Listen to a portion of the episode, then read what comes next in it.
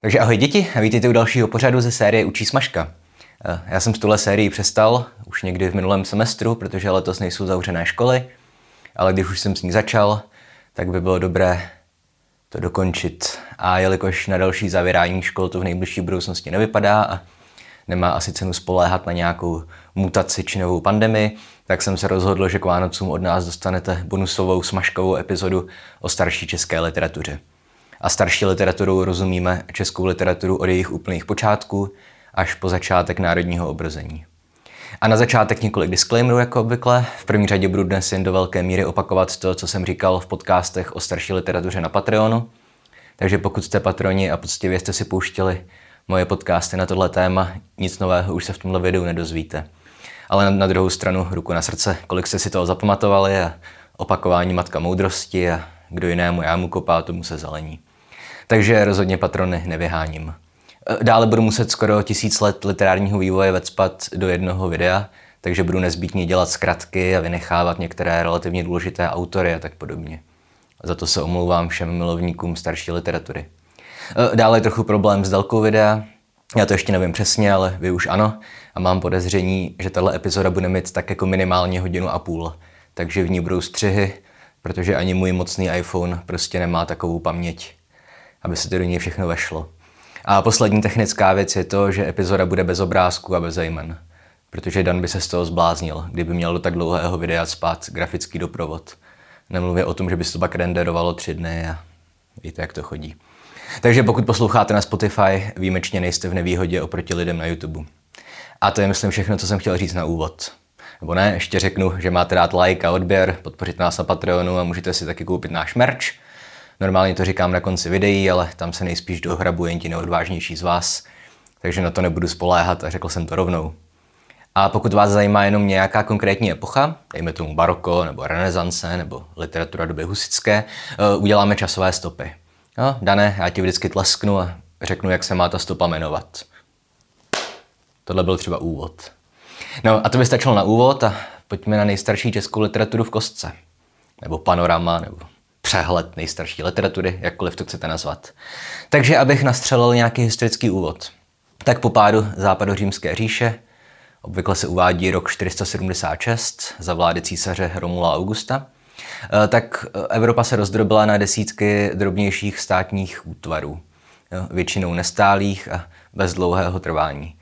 V důsledku stěhování národů zaplavily Evropu takzvaně barbarské kmeny a jeden z nich, slovanského původu, se usadil i na území dnešního Česká a Slovenska.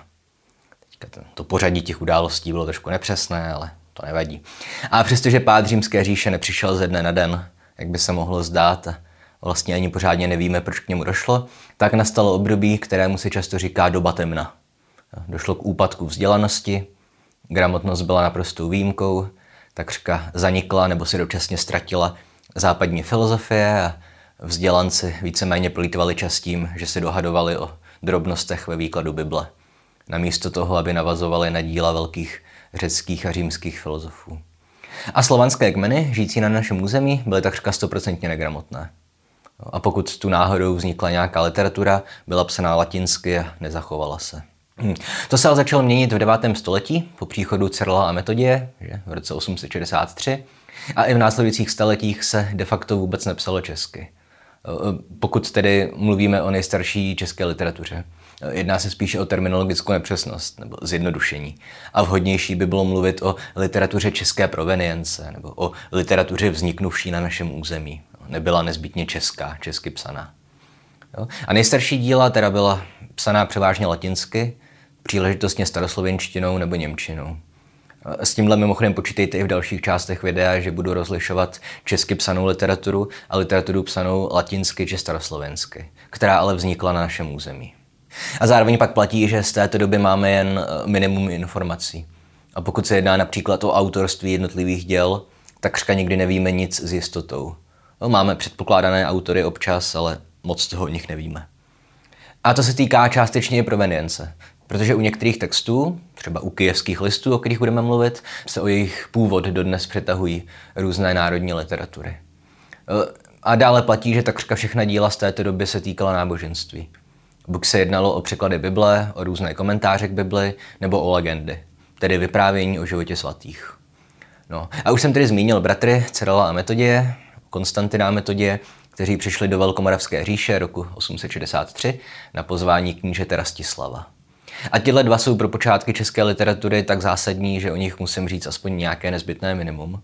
Jo, takže kníže Rastislav chtěl mermomocí rozšířit křesťanství a pokoušel se získat učitele a misionáře z nábožensky vyspělejších zemí. Nejdřív to zkoušel v Římě, u papeže Mikuláše, ale neuspěl, tak to zkusil v Teřehradu, u císaře Michaela III., který souhlasil a poslal dva v té době již relativně proslulé bratry a učence Konstantina a Metodie. A jak už jsem na potítku nejspíš několikrát zmiňoval, tak jejich význam nespočíval ani tak v tom, že by přinesl křesťanství. Že by to byli první křesťané v jinak kompletně pohánských Čechách nebo Velké Moravě. Protože křesťanství už tady bylo přítomné prostřednictvím bavorských biskupů. Ale Konstantin s metodem měli jednak umenšit německý vliv, že zkrátka napěté vztahy s Němci jsou tak staré jako nejstarší útvary na našem území, státní útvary. A jednak se Cyril s metodiem zasadilo o to, aby se u nás smělo kázat ve slovanštině. Dobře, papež Mikuláš totiž umřel a nový papež, Hadrian II., byl o dost liberálnější. A taky dostal jako dárek od bratrů kosti jednoho svatého, Klementa myslím, což bylo dost ceněné zboží ve své době. Takže bratrům povolil kázat a psát liturgické texty i ve staroslovenštině. I když předtím to bylo prakticky možné jenom v latině nebo v řečtině. A když už je řeč o staroslovenštině, tak bych měl stručně vysvětlit jeden zažitý omyl, protože překvapivě hodně lidí se myslí, že staroslovenština byla nějaká vývojová fáze češtiny. Že, že prostě byla praslovanština a potom staroslovenština a potom staročeština. Jo, tak to není. Ve skutečnosti to byl jeho slovanský dialekt který si Cyril a Metodi vypůjčili od Slovanů, kteří žili poblíž jejich vlasti. Jo, staroslovenština a staročeština existovaly vedle sebe jako dva dialekty téhož jazyka. No. Ale zároveň to neznamená, že by to byl úplně jiný jazyk. Očividně, byl to dialekt. Tehdejší obyvatelé českých zemí staroslovenštině rozuměli asi tak stejně dobře, jako vy dneska rozumíte nějakému Ostravákovi. Nebo pokud jste z Ostravy, tak jak vy rozumíte průměrnému Pražákovi. No a nejstarší známá památka vznikla na našem území, o které víme, se nazývá Proglas. No, za autora je považovaný Cyril a Proglas vznikl zřejmě krátce po Cyrilově příchodu na Velkou Moravu. A je to kratičký text, psaný ve verších, dohromady má asi stovku veršů a v podstatě je to takové klasické úvodní slovo, intro, anotace eh, k evangeliím. Hm, zajímavé ale je, že má očividně i politický podtext, eh, protože se tam nenápadně eh, zdůrazňuje důležitost překladu Bible do jiných jazyků. No, to, protože, jak jsem zmiňoval, úkol Ceral a metodě byl mimo jiné v tom, prostě, aby Češi, nebo říkám pořád Češi, Velká Morava, že? Aby obyvatelé Velké Moravy byli schopní Bibli jako pochopit. Hm? A tady přečtu ukázku krátkou, která tohle má ilustrovat. Hmm, cituji. Ještě víc však duše bez knih zdá se být v lidech mrtva. Bratři, to vše jsme mi uvážili a povíme vám radu výbornou, která všechny lidi zbaví života zvířeckého a žádostivosti. Abyste, majíce mysl nerozumnou a slyšíce slovo cizím jazykem, neslyšeli je jak hlas zvonce měděného. Což je celkem pěkné přirovnání, že? Na, na svou dobu. Ehm, neboť svatý Pavel uče toto řekl. Modlitbu svou napřed vzdává je Bohu. Chci raději pět slov pověděti a svým rozumem je říci, aby i všichni bratři rozuměli, než deset tisíc slov nesrozumitelných. Jo? Takže tímhle se očividně eh, vymezuje Cyril eh, proti tomu, že slovo boží by se mělo šířit jen v latině. No, protože k čemu to chudákům eh, moravským pohanům bylo? Poslouchat jazyk, kterému nerozuměli. No.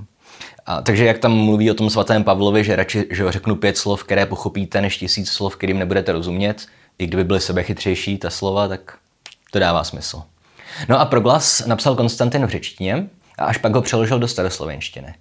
Takže první přímo staroslovensky psané dílo eh, jsou takzvané moravsko-panonské legendy, neboli život Metodějův a život Konstantinův. A ty mají kromě jistých literárních kvalit také hodnoty faktografické, jo, historické. Neboť obsahují řadu údajů o životě solnických bratří, Cyrila a Metoděje, a přestože si musíme odfiltrovat různé zázraky a podobné nezbytné atributy legend, tak jsou relativně spolehlivé. No, tady tam vždycky vidíte, jak ty bratři vyrazili někde na nějakou disputaci na Krym a oni se je tam pokusili otrávit. Tohle už nejspíš není pravda, že prostě zázrakem unikly otravě, ale můžeme nejspíš brát jako celkem spolehlivou informaci, že Cyril a Metodij vyrazili na Krym disputovat s tamnějšími učenci. Jo? A mimochodem taky moravsko-panonské legendy eh, opět mají politický podtext, eh, protože je v nich obsažena jednak obhajoba eh, svatořečení obou bratří, no, Cyrila a Metodie, proto je to taky psané jako žánr legendy, že, že vy musíte připsat nějaké zázraky, abychom je mohli prohlásit za svaté. A jednak taky polemizuje s bavorskými kněžími. No, to je opět ta zmiňovaná tisíciletá a starší nevraživost mezi Čechy a Němci. No a další texty z této nejstarší doby, tedy texty, které vznikaly na našem území, byly pouze překlady. No, samozřejmě existoval staroslovenský překlad Bible, překlad zákonníku, se jmenovalo Zákon sudný lidem, doplněný však oproti originálu několika novými paragrafy, takže tam máme nějaký vlastní přínos k tomu textu, a taky několik dalších drobnějších textů ve skrze náboženského charakteru.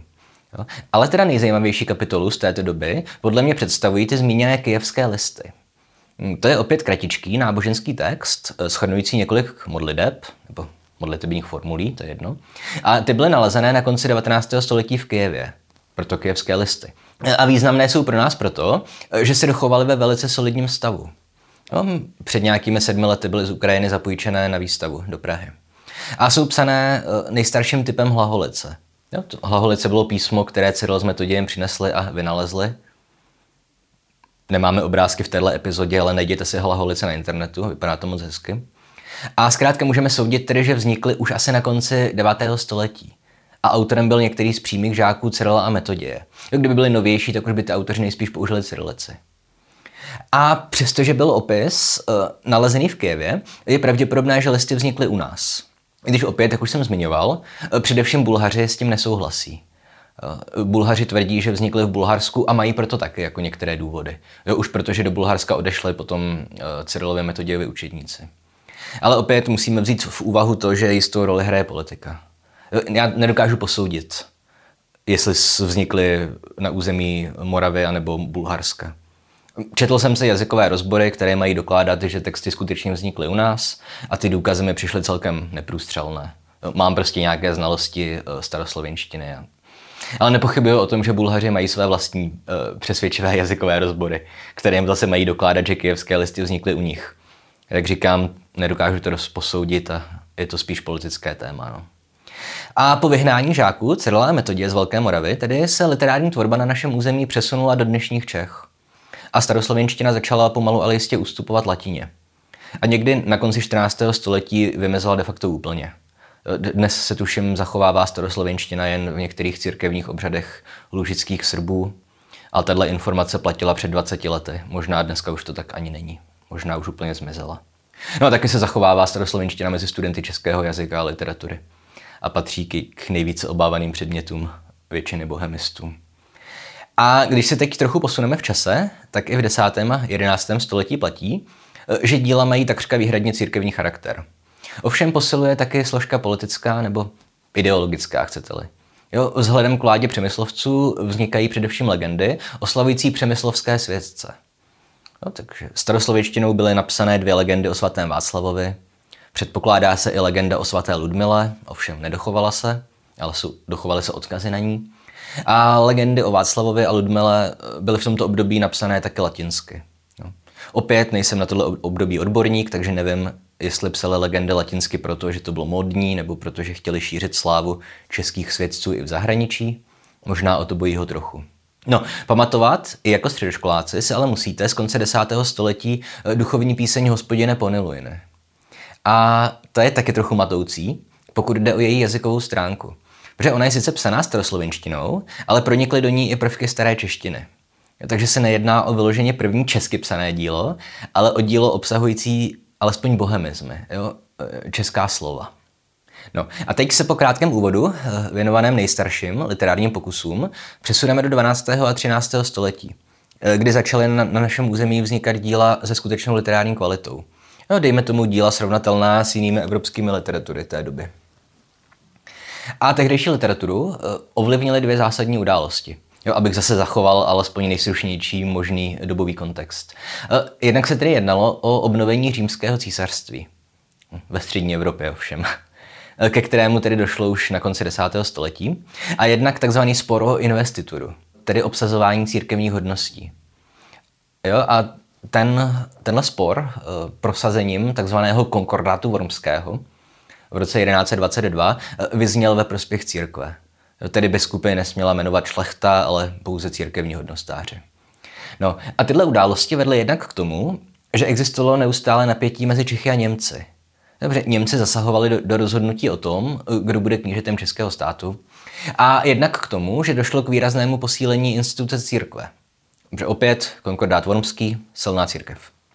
A tyto události měly vliv jak na obsahovou a tematickou stránku české literatury, hm, legenda o Prokopovi, jo, ta je silně proti německá, ale taky měly vliv na stránku žánrovou. Protože díky vlivu církve převládaly v té době opět legendy nebo kazatelské texty. A vliv církve měl pak vliv i na jazyk, kterým se v Čechách psalo. Protože staroslovenština ustoupila a naprosto dominovala latina. Že opět mniši nebo kazatelé byli vzdělaní v latině a nemělo pro ně moc smysl psát starou češtinou nebo stále ustupující staroslovenštinou. I když opět existovaly výjimky. No a představitelé světské moci, tedy šlechta a knížata, byli většinou negramotní. No, šlo jim to lépe s mečem než s perem. No a na gramotného kováře jste mohli poprvé narazit, hádám, tak v 15. století a to byl ještě jeden případ z tisíce. Takže zkrátka jako Claire naprosto dominoval literatuře v té době. No za zmínku ale stojí, že především v církevních textech se začínala objevovat eh, takzvaná bohemika, tomu říkáme. Jo, to byla česká slova uprostřed latinských textů. Eh, většinou to byla vlastní jména. Ale taky takzvané glosy, tedy české překlady eh, vepsané vedle latinského textu. No, zkrátka tehdy se dělo něco, co se dnes stává každému z nás. Když třeba čteme nějakou studii v angličtině a objeví se tam slovo, kterému nerozumíme, tak se ho najdeme ve slovníku a dopíšeme si ho tam česky. Třeba až se k té studii vrátíme, aby nás to slovo nezmátlo. A to je zcela banální záležitost, ale protože to tehdy ti mniši dělali, eh, tak máme díky tomu jedny z prvních písemných dokladů českého jazyka. A jelikož téměř veškerou literaturu tvořili klerikálové, jak už jsem říkal, a většinou jim i byla určena, eh, tak z toho vyplývá i složení žánru té doby. No, eh, tedy tři jejich hlavní okruhy tvoří jednak homiletika, kázání, můžeme zmínit třeba opatovický homiliář, a, a jednak kroniky. Jo, k těm se vrátíme níže. A dále takzvané hymnografie. A samozřejmě legendy. Jo. Tomu všemu se teďka budeme věnovat. A začneme u těch legend. Ty se dobře čtou. A z nich je nejvýznamnější, nebo významná, eh, především eh, versus de Passione Sancti Adalberti, neboli verše o utrpení svatého Vojtěcha, tedy legenda, která opět psaná latinsky, ale má očividně nacionální charakter – pojednává o životě a smrti českého světce, Vojtěcha Slavníkovce. No a také očividně něco vypovídá o tom, že církev si mohla vyskakovat na šlechtu.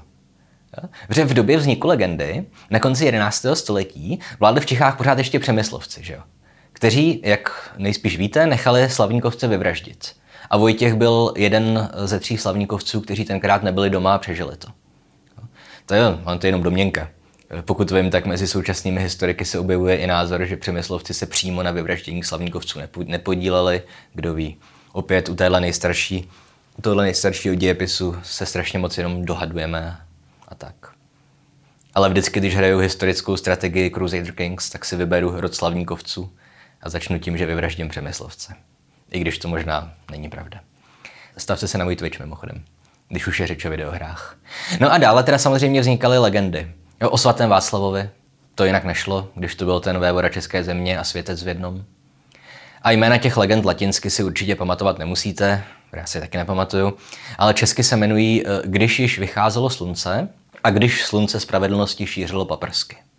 No, obě jsou moc zajímavé, mají literární hodnotu, ale bohužel tohle je smažka, nemáme čas se dílům jednotlivě věnovat podrobněji, možná jindy. No a asi nejvýznamnější byla legenda Vita Minor, tedy česky Menší život, eh, která byla první ze sérii legend o prvním opatovi sázavského kláštera, svatém Prokopovi. Eh, na tohle téma pak vzniklo pár dalších latinsky psaných legend a pak samozřejmě ve 14. století samotná legenda o svatém Prokopu, což je možná nejvýznamnější česky psané dílo pozdního středověku. A tedy řekl jsem, že Vita Minor byla první prokopská legenda bylo jich hodně. Ale možná to není úplně pravda, protože se předpokládá, že její autor se inspiroval starší prokopskou legendou, napsanou ve staroslověnštině, ale opět nedochovala se. Pokud vůbec existovala, jenom spekulujeme. Tomu se prostě nevyhneme opět v těchto nejstarších dobách. No a další významný žánr této doby, kromě legend, představuje také historiografie. No, historiografická literatura, kdy kroniky českých zemí. Ovšem opět psané latinsky. A nejznámější a nejvýznamnější je, že je to takzvaná kosmová kronika česká, o té už jste se taky učili nejspíš na základce, v originále Kronika Bohemorum. A její autor, Kosmas, byl děkanem svatovícké kapituly a byl to jeden z prvních českých vzdělanců skutečně evropské úrovně. No, studoval v Belgii, v Lutychu, měl skvělý přehled o antické literatuře a historii Evropy i politické situaci v Evropě jeho vlastní doby. No, což bylo dané tím, že se často účastnil různých diplomatických výprav. A zajímavé je i to, že Kosmas tak říkajíc kriticky přistupuje k důvěryhodnosti pramenů. Opět ve středověku celkem jako výjimka takovýhle přístup. No, protože opět, to už jste asi slyšeli, ale Kosmas rozlišuje takzvané bájivé podání starců, tedy lidové příběhy, dochované ústní tradicí lidovou, a pak také rozlišuje ale podání hodnověrných svědků, kam řadí události, které sám zažil, no, které měl od svědků z první ruky. Případně takové, které se dochovaly v psaných pramenech. Což samozřejmě neznamená, že všechno trefil správně. Že občas se plete ve jménech nebo v chronologii, protože i písemné prameny se občas spletou a nemluvě o ústně přenášených příbězích. I přímý svědek události si může lecos přibarvit, zapomenout různé detaily, že klidně i neúmyslně. Zároveň ale platí, že kosmovou kroniku nemůžeme brát čistě jako literaturu faktu. No především to je narrativ, vyprávění, beletrie. A kdyby se to náhodou někdo četli, tak si můžete všimnout třeba toho, že on třeba v podstatě pominul slovanskou liturgii, Cyrila a Metodie, že oni náleželi k východnímu křesťanství, zatímco Kosmas byl očividně orientovaný na západ a na papeže. Ovšem opět, um, pokud jste na tomhle kanále častěji, tak dobře víte, že ideologie a literatura byly prostě provázané od jak živa. Kdo má moc, dokáže ovlivnit i to, o čem a jak se píše, maluje, jaké vznikají sochy a tak podobně. No a Kosmas měl několik pokračovatelů, kteří prostě následovali v té kronice roky, které už Kosmas nenapsal. Zmíním aspoň dva nejznámější, tedy jistého kanovníka Vyšehradského, který pokračoval v kronice roky 1126 až 1142. A jeho kronika sice není zdaleka tak literárně kvalitní, za to je ale celkem antiněmecká. No a na něj navázal další anonym, známý jako mnich Sázavský, který je zajímavý v tom, že ke Kosmově kronice doplnil zmiňovanou absentující kapitolu o slovanské liturgii. A u něj pak ten protiněmecký tón ještě graduje.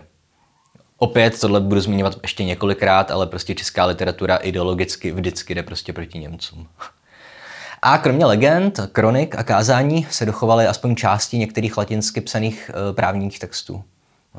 A to už bych asi přenechal historikům a na střední škole bych to netahal. E, pro nás je ale zásadní to, že se ve 12. a 13. století objevily také první dvě skutečně česky psané písně. Nikoliv jako hospodně Ponilujny, která byla tak jako na půl. A teda jednak legendární, že svatý Václave, vévodo České země, a jednak takzvaná ostrovská píseň. Ne ostravská, ale ostrovská. A tady nevíme přesně, kdy vznikly. Protože první dochované přepisy jsou až někdy ze 14. století.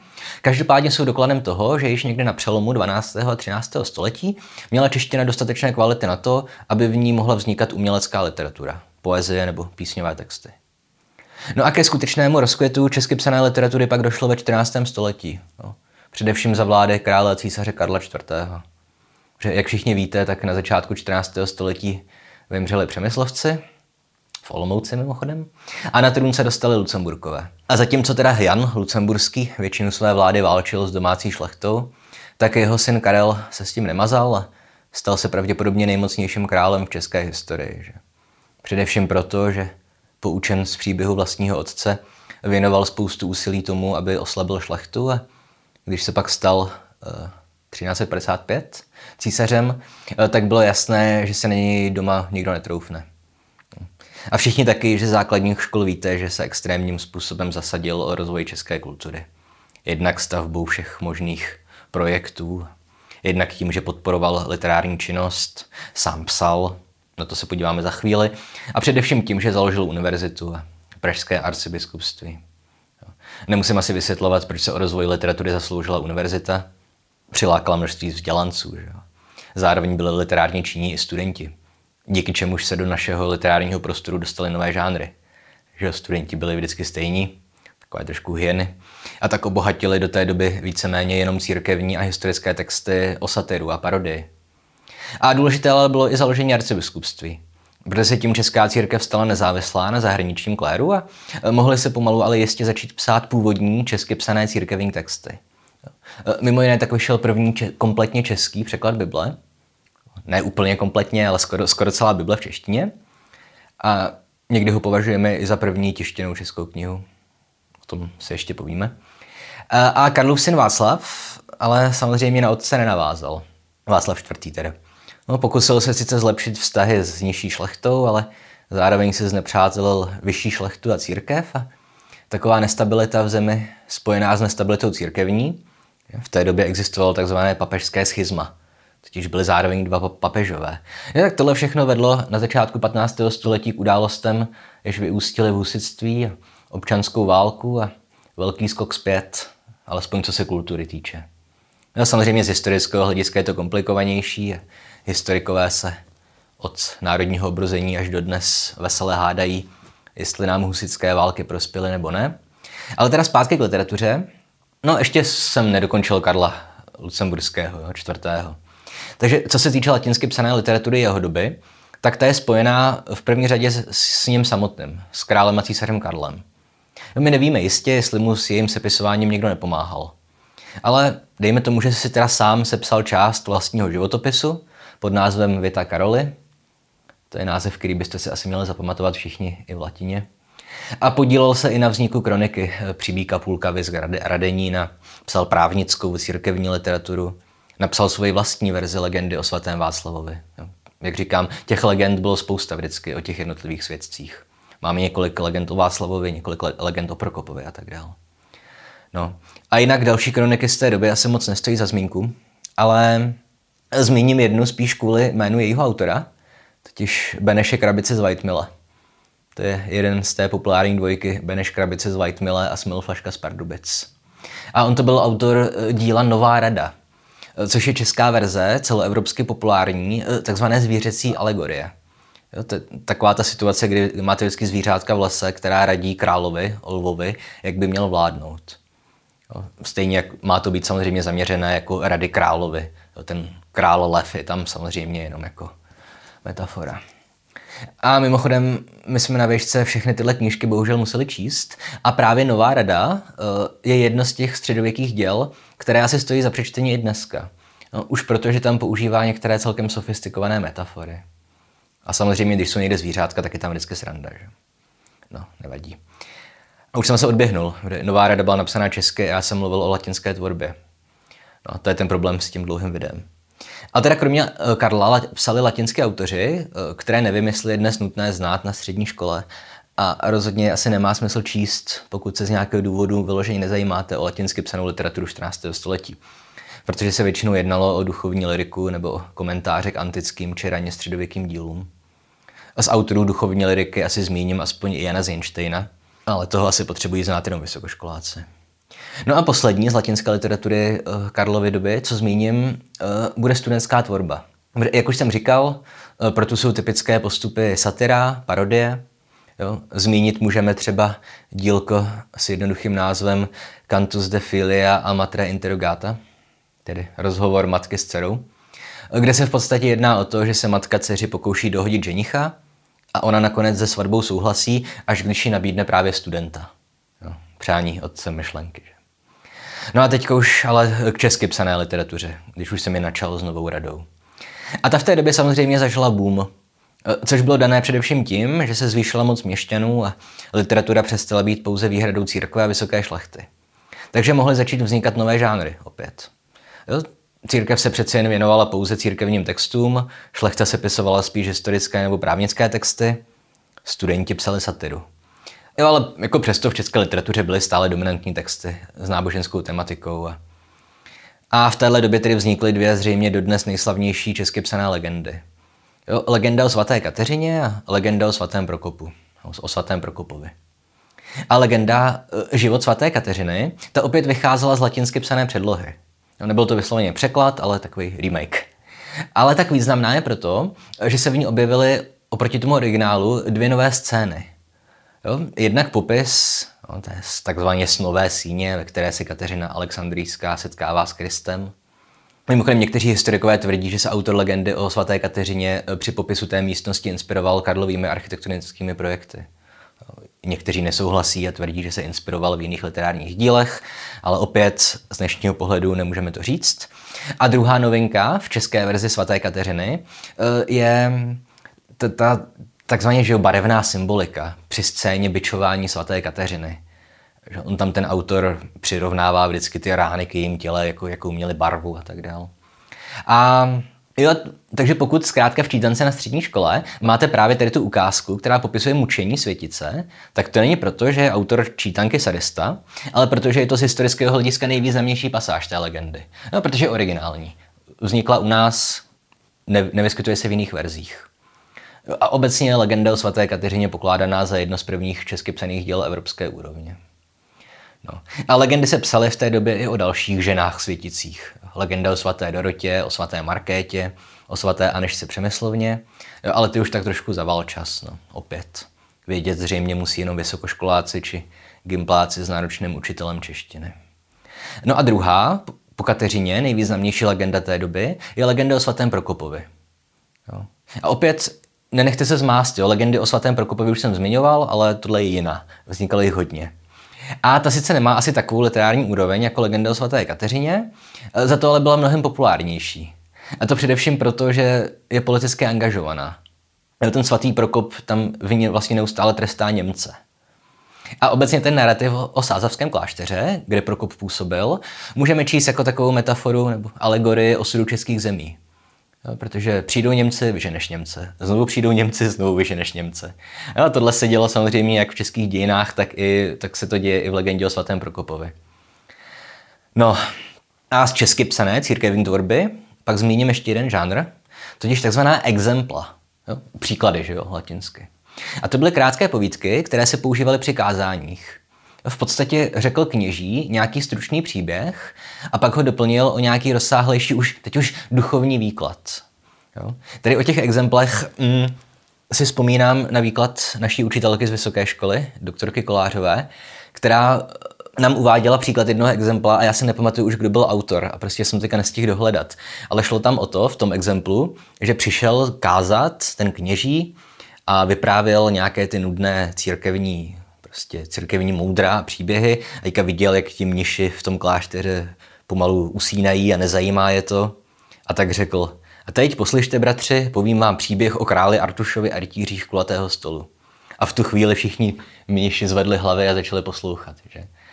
Takže tohle je, tohle je princip exempel, že pomocí nějakého příběhu donutíte lidi, aby poslouchali a tím si vštěpili i ty duchovní nějaké duchovní výklady. No, a dochovaly se nám dvě známé sbírky Exempel. První se jmenuje Gesta Romanorum, příběhy římské, a druhé jsou olomoucké povídky. Opět Olomouc se nám bude vracet taky hodně. Ty byly mimochodem specifické tím, že nespracovávaly nějaké antické, ale středověké téma. Jo? Nebo středověká témata. Odsud asi ten král Artuš. A navíc ani nebyly doplněné o duchovní výklady. Takže to bylo spíš takové dobrodružné vyprávění, než nějaká sníky, snaha, jak posluchačům nebo čtenářům vecpat křesťanství. A co se týče úplně nových žánrů, tak zmínit musíme opět slavného mastičkáře, což byla jenom mezihra k tradiční pašiové hře o třech marích, ale naprosto se vymykala, protože neměla duchovní téma ani slavnostní atmosféru té hry o marích, že, které kráčí ke, ke Kristově hrubu, ale byla satirická a velice civilním jazykem popisovala, jak vypadal staročeský trh. Hmm. No a asi poslední, co zmíním z doby ze 14. století, nebo z 13. 14. století, tak zcela zásadní dílo je Tkadleček. Jo? Jedná se de facto o první česky psaný filozofický spis, i když samozřejmě napsaný uměleckou formou, jo? prózou z prvky disputace nebo dialogu. A ten text je o tom, že milenec se hádá s personifikovaným neštěstím. Jo? Ptá se ho, proč mu neštěstí vzalo jeho milou. A možná se jedná jenom o parafráze německy psaného díla uh, Ackermann aus Böhmen, nebo Ackermann und Tod, uh, kde se jedná o to tež, že oráč diskutuje se smrtí, ptá se ji, proč mu vzala manželku. Nevíme ale úplně jistě, v jakém pořadí obě díla vznikla. Každopádně Karleček je první dochovaná neje první česky psané stváření témat. Um, témat, která řeší filozofové celá staletí a pořád si tak nějak nemůžou vyřešit. Proč existuje zlo, do jaké míry má člověk svobodnou vůli a podobné problémy, které jsou stále aktuální i v současné filozofii. Ivan Slavík, můj oblíbený básník, označil Tkadlečka za nejtragičtější dílo české literatury. Takže pokud se rádi dojímáte, tak Tkadleček asi taky stojí za přečtení. No, vznikaly pak taky české překlady nebo parafráze slavných evropských příběhů. Český překlad Tristana a Izoldy, Tanderiáše a Floribely, překlad textu o Alexandru Velikém o trojské válce, objevil se první český překlad ezopových bajek, nebo překlady cestopisů Marka Paula, Mandevilla. No. A na závěr výkladu o pozdním středověku musíme zmínit asi nejznámější rukopis té doby, který souvisí, souvisí s tím, co jsem říkal eh, o rozmachu měšťanské literární tvorby. Já jsem to pak zase trošku zahrál do autu, že zmínil jsem, že měšťani začali tvořit a pak jsem začal mluvit o legendách. Omlouvám se. Jo, a mluvím teda o hradeckém rukopise. A to je rukopis, který zahrnuje obsahově, žánrově i kvalitativně velice různorodé texty. Obsahuje bajku o lišce a džbánu, tedy původní českou bajku. A závažné jsou především texty hradeckého rukopisu nazvané Desatero kázání boží, kde jsou ke každému článku dekalogu připojeny tři příběhy měšťanů, kteří se proti jednotlivým přikázáním provinili. A další zásadní skladba e, jsou satyry o řemeslnicích a končelích což je sedm satirických epických textů, které celkem ostře, ale zároveň i z dnešního pohledu vtipně eh, kritizují morálku měšťanů, ale i představitelů církve. No, opět omluvám se za storytime, ale když jsem studoval, opět ty texty, o kterých dneska mluvím, jsme museli číst. A u některých skladeb hradeckého rukopisu jsem měl jako poprvé u četby starší literatury pocit, že se četbou jako vážně bavím. A není to jen tak, že bych si plnil studijní povinnosti. No, můžete tomu dát šanci. A poslední, co zmíním, je satira Podkoní a žák, eh, která stojí za přečtení asi hlavně proto, že je rafinovaná v tom smyslu, že předstírá, že je něco, co ve skutečnosti není. Na první pohled se totiž zdá, že je to tradiční spor o to, která sociální skupina je důležitější a má významnější společenské postavení. Jestli tedy studenti nebo podkoní. Že? Ale pod povrchem vidíme, že je to především parodie vlastně učených univerzitních disputací. Hmm. A kromě toho z textu celkem jasně vyplývá, že ve skutečnosti se mají špatně podkoní i žák. A tohle by, myslím, stačilo k literatuře za, před a po Karlu IV. A v další části videa se v rychlosti podíváme na literaturu 15. století, která souvisí v první řadě s husickým hnutím.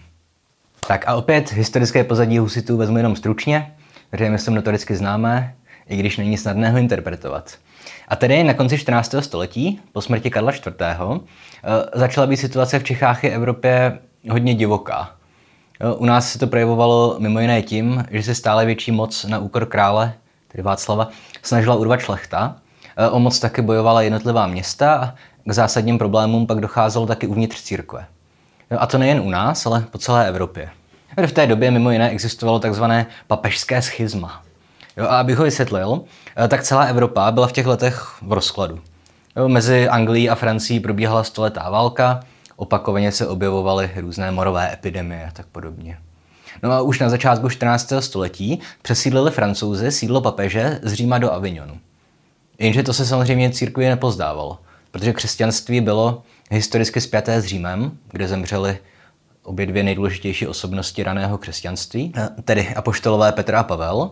No a když zemřel v roce 1378 papež, zvolili si římané za papeže Římana a francouzi a španělé si zvolili francouze, který ale sídlil v Avignonu.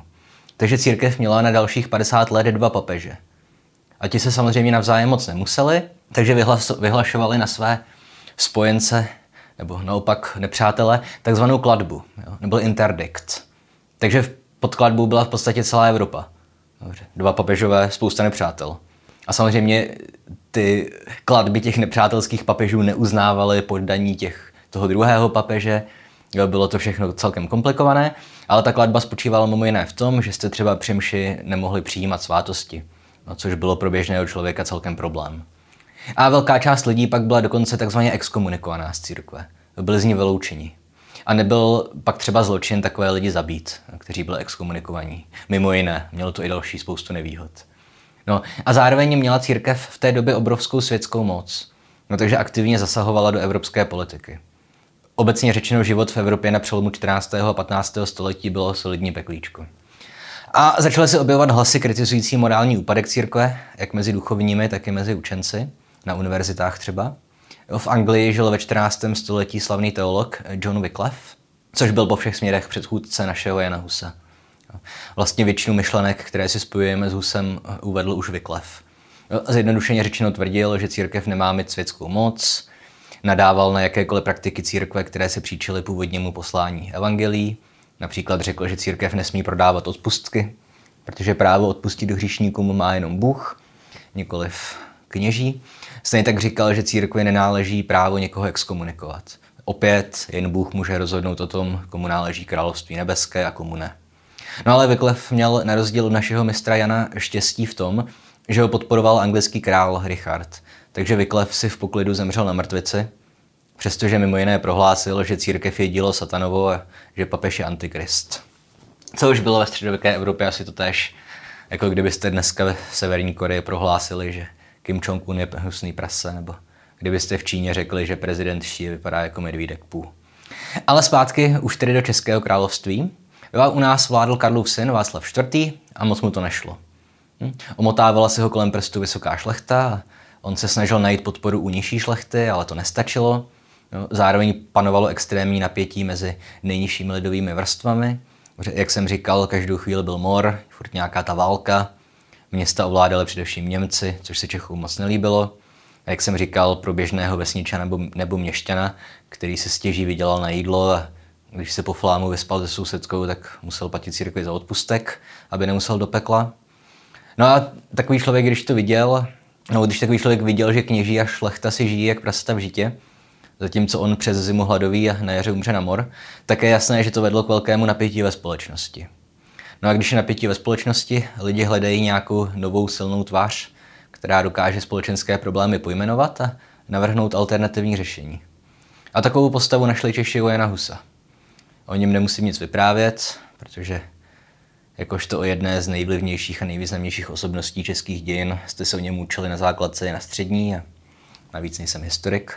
Ale co se týče Husova literárního díla, tak asi řeknu jen názvy. Nikoho nepodezřívám, že by si jeho knihy chtěl dneska číst. A pokud ano, tak je to takový nadšenec, že tohle video evidentně nepotřebuje sledovat. Takže z latinských textů z Husových jsou nejznámější uh, De Ecclesia, o církvi, to mimochodem ten název obsal od Vyklefa. Eh, česky třeba výklad věry, desatera a páteře, knížky o svatokupectví nebo výchovný spisek, dcerka. No a v souvislosti s Husem se taky zmiňuje spisek eh, De ortografia bohemika, tedy o pravopise českém, který navrhuje zjednodušit spřeškový pravopis a nahradit ho diakritikou, tedy č místo cz v psané podobě a další věci. No, o tom už jsem jednou na potítku mluvil v souvislosti s tím, že tady je jednak problém, že nevíme, jestli to skutečně napsal Jan Hus. No, to je jenom spekulace autor, o autorství. A za druhé se kvůli tomuhle spisu ustálela pověra, že Hus vymyslel termíny na bodeníčku dlouhé a krátké. Prostě ne a ne. Tahle slova se poprvé objevila až 50 let po Husově smrti. No, ale pokud vás tohle zajímá víc, můžete si pustit moji epizodu o zažitých chybách v literární historii, se to myslím jmenuje. No a poslední, co byste o Husových literárních textech měli vědět, je to, že se zachovala řada jeho dopisů, latinsky i česky psaných, které posílal především teda během svého věznění v Kostnici. Opět celkem zajímavé počtení, ze kterého bohužel někteří bulvární zaměření historici vytvářejí různé protihusovské narrativy, ale opět to by bylo na nějakou diskuzi nebo aspoň samostatnou epizodu. Hm, z literárního hlediska je v souvislosti s Husem zajímavé ale taky to, že v té době vznikala mimo jiné řada satirických písniček, které glosovaly dobovou situaci. Třeba popěvek Zajíc, biskup Abeceda, protože pražský arcibiskup Zajíc nařídil spálit dílo eh, Jana Vyklefa. Nebo písnička Němci jsou zůfalí, na Betlém běhali, která si dělá srandu z Němců, kteří se snažili vyštvat Jana Husa z betlémské kaple, že, kde kázal. No a samozřejmě katolická strana ta husitům vracela. A dochoval se třeba nápěvek uh, Vyklefice a Bekyně, který si dělá srandu z husických jeptišek a jejich neúplně příkladných mravů. Je to hodně. No a pár let po Husově smrti uh, byl pak relativní klid, ale všechno se zlomilo roku 1419, kdy došlo k takzvané první pražské defenestraci, kdy lidi pod vlivem kázání Jana Želivského vyhodili z okna pražské končele.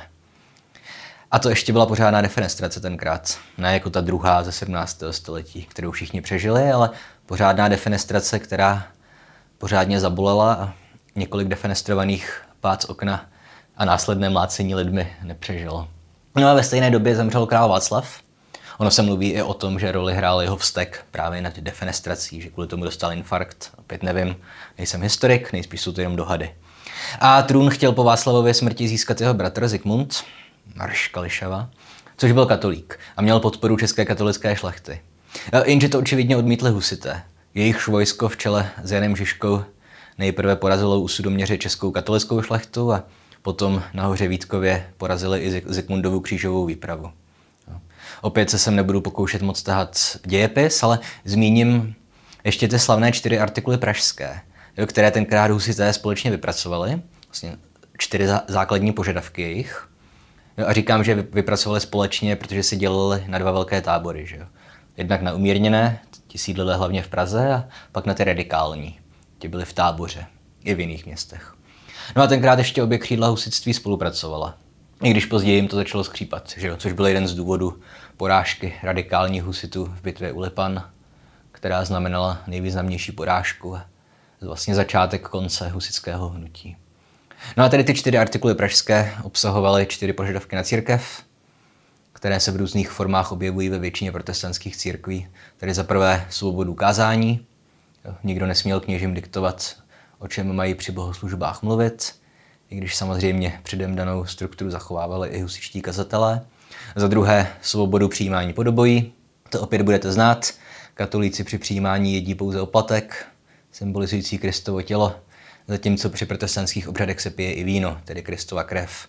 Třetí artikula zákaz světské moci duchovních, tedy představitelé církve se neměli motat do politiky a neměli mít žádnou reálnou moc, měli jen sloužit jako zprostředkovatelé písma a Kristova poselství pro ostatní lidi.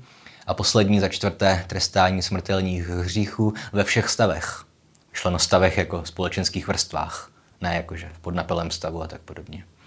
No a opět to vychází hlavně z Vyklefa, který zdůrazňoval, že všichni jsou si rovní pouze před Bohem, ale nikoliv před zákonem nebo před papežem.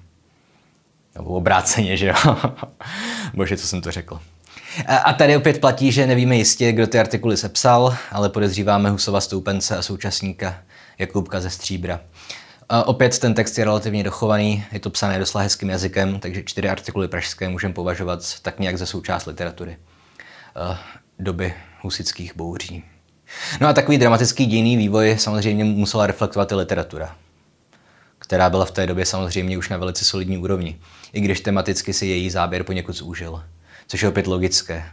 Jak jistě víte už ze základní školy, tak v rámci husického hnutí byla nejpopulárnější formou slovesného umění píseň. Jednak byla stále populární takzvaná hymnografie, tedy oslavné náboženské písně, které byly v té době schrnuté do dokumentu zvaného Jistebnický kancionál. A Jistebnický kancionál sice obsahuje velice různorodé texty, týkající se především teologických témat, ale nejznámější se přece jenom staly písně válečné. Jak víme z každého filmu o Žižkovi, tak především Kdož jsou boží bojovníci. Nebo třeba Povstaň, povstaň, veliké město pražské. No, ale psaly se i písně oslavující vítězné bitvy. No, třeba píseň o bitvě před Ústím. A abychom nebyli zaujatí jenom na jednu stranu sporu, opět i katolická strana využívala písňovou formu. I když se jedná o texty mnohem méně známé a řada z nich byla psaná latinsky, protože latina katolikům vyhovovala přece jenom víc. Zatímco husiti jako správní vlastenci psali především česky. Jo, a taky ne všichni. No, třeba Vavřinec z Březové byl husický autor, tak napsal báseň o bitvě u Domažlic, která se jmenuje Carmen Insignis Coroné Bohemie, což mi nezní úplně česky, co? Každopádně zpátky ke katolické písňové tvorbě. Většinou tedy byla psaná latinsky, ale musíme katolikům uznat aspoň smysl pro humor, že napsali řadu textů, které zesměšňovaly a parodizovaly husity. Třeba skladba Nuž vyševci věry pravé. A ty byly psané česky, některé ty texty. Nevím proč, opět nejsem odborník, ale hádám, že proto, aby je mohli zpívat před bitvami, aby jim rozuměli i husiti, proti kterým byla namířená a z nich Většina samozřejmě latinsky neuměla, pouze jejich duchovní vůdci. No. Ale tohle jsou spíš jen takové zajímavosti, ale teďka už teda k dílům téhle doby, která se pravděpodobně učí i na většině středních škol. A tady to nebude úplně jednoduché. Tak doufám, že se vymáčknu nějak srozumitelně. Dobře, v první řadě už jsem zmiňoval Vavřince z Březové, že napsal tu latinsky psanou písničku. A ten taky napsal nedokončenou historickou knižku Chronikon, český husická kronika, která zachycuje události od Husovy smrti až do roku 1421. A tady byste asi měli vědět, že Vavřinec eh, začínal být trošku skeptický a začínal se přiklánět otevřeně na stranu umírněného pražského křídla husitů. A teď ale proč jsem před chvílí říkal, že v této části to bude mírně komplikované? Protože asi nejvýznamnější text z doby, kterou teď probírám, eh, se jmenuje Budyšinský rukopis. Vznikl zhruba 1420. A obsahuje dvě spíše politické skladby, zvané Žaloba koruny české a Porok koruny české. To ne, nebyl můj přeřek. Není to pro rok koruny, ale fakt porok. To znamená výtka. Jo? A tyhle první dvě básnické skladby Budyšínského rukopisu jsou v podstatě filipiky. Jo? To znamená útočné texty. V tomhle případě útoky proti Zikmundovi, potažmo Kostnickému koncilu. Nejznej, nejzajímavější je ale podle mě třetí skladba rukopisu, nazvaná Hádání Prahy s Kutnou horou, která rozvíjí další tradiční středověký žánr, a sice spor, a jde tam o to, že se koná soud, kterému předsedá Kristus a hádají se tam mladá krásná Praha, samozřejmě personifikovaná, eh, se starou ošklivou horou, eh, Kutnou horou, taky personifikovanou. Přičemž Praha samozřejmě představuje husitství a Kutná hora katolicismus. A zajímavé je, že když Praha samozřejmě vyhraje, tak v závěrečném rozsudku je obsažená i řada výhrad proti husitům. Jo? Takže autor nebyl úplně nekritický a nebyla to jenom čerá propaganda. I když propaganda to samozřejmě byla. No. A když teď mluvím o autorovi, tak tady se moc neví. Problém je totiž v tom, že první dvě skladby, Žaloba a Porok, byly nalezeny ve třech verzích. Latinsky prozaicky a česky prozaicky a ještě veršovaně. A tři verze vznikly zřejmě proto, že byly cílené na různé publikum. Jo? Latinská verze měla zřejmě sloužit zahraničním čtenářům, česká prozaická verze domácím intelektuálům a veršovaná verze byla určena pro prostý lid že to je obráceně než dneska. A dříve se říkalo, že autorem budyšinského rukopisu byl opět Vavřinec z Březové, ale pravda je taková, že je možné, že napsal latinskou verzi. Jo? E, prý provedli odborníci na latinu a dobovou literaturu textologický rozbor, došli k závěru, že text odpovídá Vavřincově stylu, opět nedokážu to posoudit, ale u českých verzí prostě nevíme. Ale Vavřinec je zřejmě nenapsal. Už protože nenapsal skoro nic česky. Jak jsem říkal, psal skoro zásadně latinsky. Ale hádám, že Vavřinec z Březové, jakožto vedoucí intelektuál, spisovatel husického hnutí té doby, mohl být autor originálu psaného v latině a někdo to pak přeložil do češtiny. Opět jsou to jen dohady. Pokud se dívá někdo, kdo o tom ví víc, můžete se realizovat v komentářích. A když jsem teď zmiňoval žánr sporů a hádání Prahy s Kutnou horou, tak samozřejmě opět musím ještě zmínit odpověď katolické strany kterou představuje spisek, jehož autora opět neznáme, a který až o mnoho století později, tedy ten spisek, nazval historik František Palacký Václav, Havel a Tábor, čili rozmluvání o Čechách roku 1424. To nějak nesouvisí s Václavem Havlem, prostě Václav, Havel a Tábor. Jo? A jak jsem naznačil, tahle skladba zastává katolické stanovisko a viní husity, především ty radikální, ty tábority, že jsou zodpovědní za zkázu a utrpení, které českým zemem přinesly husické války na čemž opět je celkem hodně pravdy. Že? No a jelikož husité a po nich všichni protestanti kladli důraz na to, že při náboženských úvahách musíme vycházet především z Bible a nemáme důvěřovat církevním autoritám, tak v té době konečně vznikaly úplné české překlady Bible. No, sice Bible Olomoucká a Bible Laskovecká. A abych uzavřel téma husické literatury, ještě musím zmínit mladšího kamaráda dnes probíraných autorů, a sice Petra Chelčického. Eh, to je, myslím, opět jméno, které zaznívá i na středních školách. Chelčický byl trošku samorost, neměl moc dobré vzdělání, neuměl ani pořádně latinsky, což je ale zase dobře pro naši literaturu, protože psal česky. No. A na druhou stranu je strašně zajímavé, protože v té době autoři bez univerzitního vzdělání prakticky neexistovali. U Chelčického je, je zajímavé to, že on vlastně šel, abych parafrázoval Jiráska, proti všem On to byl sice husita, ale opakovaně vystupoval proti užívání násilí k šíření husických myšlenek. A jeho literární doménou tedy byl žánr polemiky. No, to je jasné, když se rád vymezoval proti lidem. No a to se týká třeba textů z 20. let, o boji duchovním, o trojím lidu. Z 30. let pak pochází teologicko-filozofický spis Postila. A ve druhé polovině 30. let byl zřejmě ovlivněný porážkou Ulipan nástupem Zikmunda na trůn. A tyhle pro husity neveselé události pak vedly k tomu, že Chelčický začal psát hodně o, o apokalypse a příchodu Antikrista. Celkově se hodně věnoval apokalypse i jako textu. Myšleno tedy ne žánru nebo ideje konci světa, ale přímo textu zjevení svatého Jana, jeho poslední části Bible, který vykládal Chelčický. Na posledního významné dílo, které určitě budete znát aspoň podle názvu, se jmenuje Síť věry pravé. Opět neřeknu víc než učebnicovou charakteristiku, totiž, že zde Chelčický kritizuje svou dobu církev, ale i obecně dobovou feudální společnost. Jo, a zopakoval tam, že násilí nesmí nikdy sloužit k prosazování myšlenek. Což je na svou dobu že relativně neobvyklá myšlenka. Protože si uvědomte, že jsme v době, kdy křesťané šířili svoje verze víry ohněm a mečem, pořádali se křížové výpravy a tak podobně. Hmm. A Chelčický byl tedy na svou dobu skutečně originální, vlivný autor. Ovlivnil mimo jiné i o půl tisíciletí později třeba filozofii Tomáše Garika Masaryka, jo, řady dalších jiných filozofů. Takže Chelčického byste si měli pamatovat i jako středoškoláci. No, jinak taky v téhle době vznikala řada dalších duchovních textů, případně původní české cestopisy. No, cestopis panoše Jaroslava, který vypráví o poselství Jiříka z Poděbrat. Ale tohle už asi na střední škole nepatří, tak vás tím nebudu trápit. No. Ale pro literární nadšence asi můžu doporučit. Cestopisy jsou, myslím, celkem čtivé téma obecně, že jo? Bez ohledu na to, v jaké době vznikaly. Protože on vám tam ten autor vždycky vloží nějakou bitvu s piráty, no, podobné zajímavosti. No.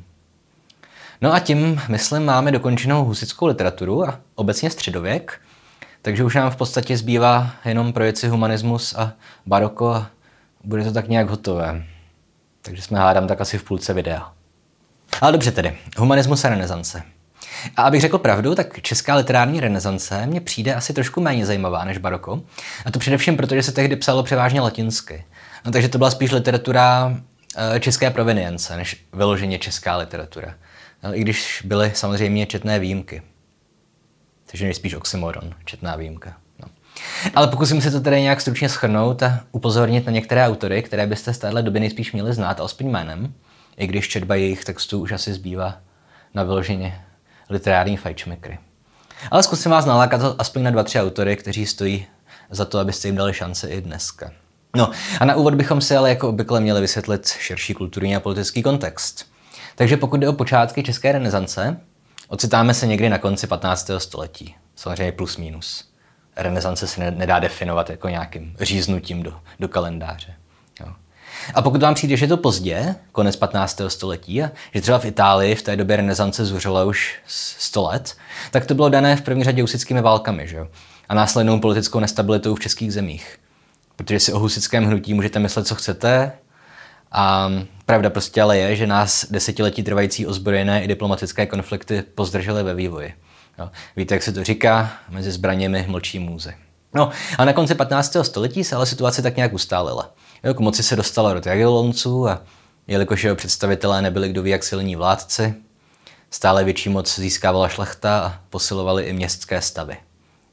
Určitě jste slyšeli nebo četli třeba ve starých pověstech českých, že Vladislavu Jagelonskému se říkalo, že král Benne, král dobře, že jak měl nekonfliktní povahu, tak vždycky, když po něm nějaký šlechtic něco chtěl, tak odpovídal jenom dobře, dobře.